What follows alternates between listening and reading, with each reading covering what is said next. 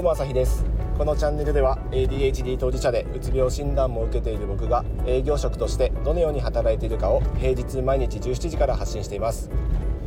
えー、今日は昨日の続きでタイパタイムパフォーマンスについて、えー、話していきます。昨日はちょっとビジネスチックな、えー、読書に関する話のタイムパフォーマンスでしたが今日はちょっと娯楽編として、えドラマ、えアニメ映画などをえーとまあ、2倍速とか、まあ、2倍までいかなくてもね1.5倍とかで、えー、見る方最近増えてきてるっていう話なんですけどいや僕もそこはねなんか動画うんまあ、映画とかもね話の流れが分かって結末が分かればそれで楽しめるんじゃないかって、まあ、一瞬感じたこともあるんですけどなんせ時間がないですからね。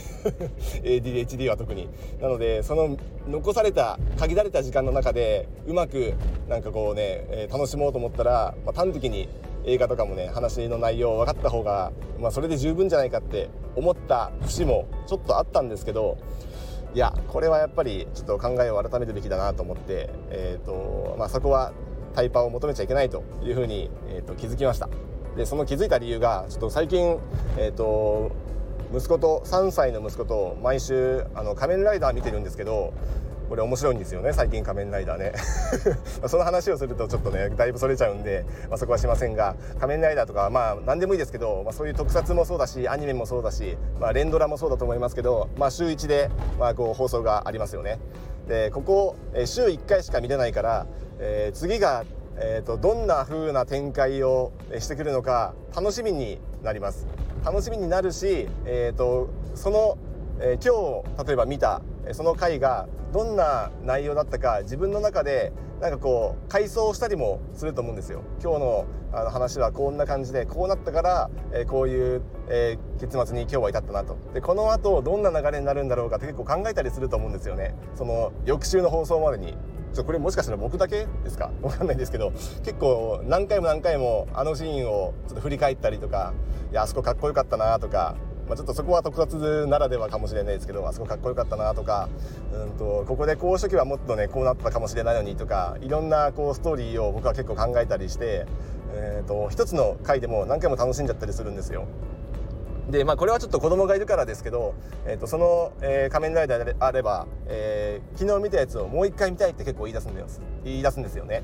で同じ放送をえー、その翌週の放送までに2回3回って結構見ることがあって、えーと、同じシーンなんですけど、えー、自分が気に入ったシーンってやっぱり結構何回も見ちゃうんですよ。そうすると、余計脳に同じシーンが刻まれていくより深く、えー、記憶に残っていくので、え、それを踏まえて何回もそのシーンを見た後に、え、翌週がすごい楽しみになっているというかようやく回ってきた次の週みたいな感じで次の回の放送次の展開に対する期待値がもうかなり高まっている、えー、状態になってます。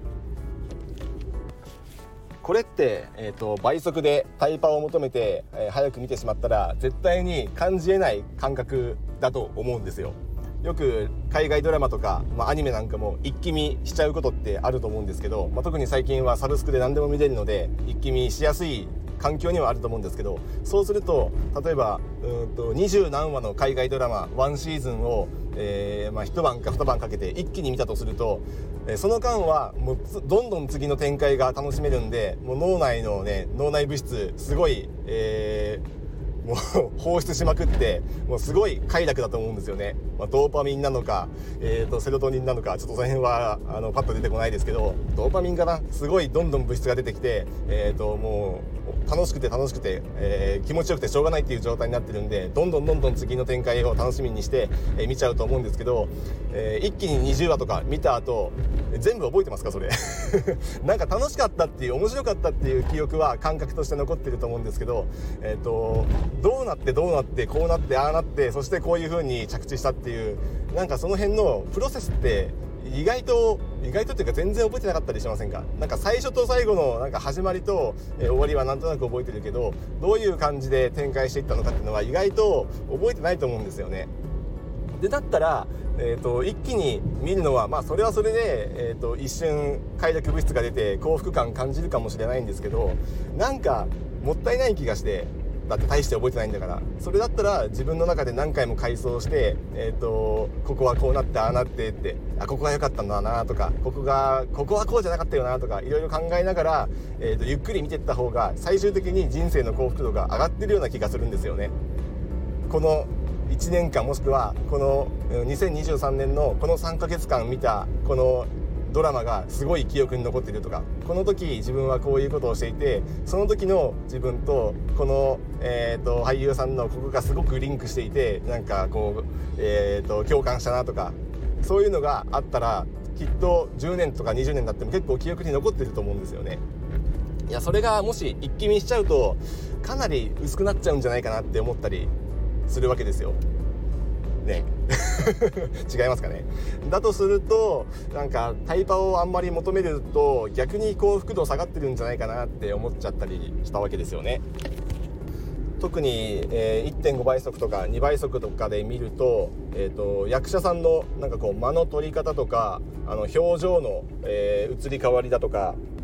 例えばそのキャラクターのちょっとこうポジションの変遷に合わせて見た目服装髪型が微妙に変わってくるとかそういうところに意外と気づかないでただただ話の流れだけをこう追ってスルーしてしまう、えー、結構その映画もしくはドラマのこだわりの部分を、えー、気づかないで言ってしまったりするんじゃないかなと。まあ、要は言い換えるなら、えー、食事をなんか早食いしてるご飯を早食いしてるような感覚でちゃんと味わって食べてないとかそういうのに結構近いんじゃないかなって感じがするんですよね。だから極論なんかもう倍速再生で、えー、なんか結果だけ分かればいいやっていうのはなんかご飯はもう味もしなくていいからとりあえず栄養素だけ取っておけばいいみたいなそういう感覚に近いんじゃないかなっていうふうに、えー、思って、えー、しまう部分が最近多いのでなんかねこう外はサクサクだけど中はもっちりしてこれがうまいんだよなと思って食べる。でもそれを2回も3回も食べてるといやこの袋を開封した時にまずふわっと香ってくるこの香りがやっぱりいいっていう風に最近気づいたとかそれって、えーと、一瞬で早食いしちゃったらもう何のこっちゃ分かんないとりあえずお腹パンパンになってるとかなんかそれだし栄養素を取ってるから元気だけどっていうような感じになってくると思うんで、まあ、それはそれでそういう場面そういう環境というかそういう状況があっても、えー、一時的的にはしょうがないと思うんですけど、まあ、それってもっと本当は、えーと幸せをえ追求できるもっと楽しめるそんな要素をちょっと無視しちゃってるんじゃないかなって、えー、感じます。だからねこれもしビジネス書的な前回の放送っぽい風に放送っぽいように、えー、するんなら、まあ、ネタバレ OK な人は、えー、先に結末とか見てあこれの話は面白いと思ったらもう一回、え普通速で、え見るとかいうのもありなのかなって思ったりしますけど、まあ、僕の場合はあんまり先に結末を知っちゃうと楽しめないなっていうたちなので、うんまあ、もしですね普通に、えー、その映画とかドラマとか見てつまんなかったら、まあ、それはそれでしょうがないかなっていうそんなスタンスで見た方がいいかなって外れたらそれはしょうがない。楽しいと思ったけど。っていう感じでいいんじゃないかなとでだんだんそういう風な、え、経験をしていくと冒頭最初の数分見ただけであこの映画は当たりだとか外れだとか分かるようになったりするんじゃないかなとか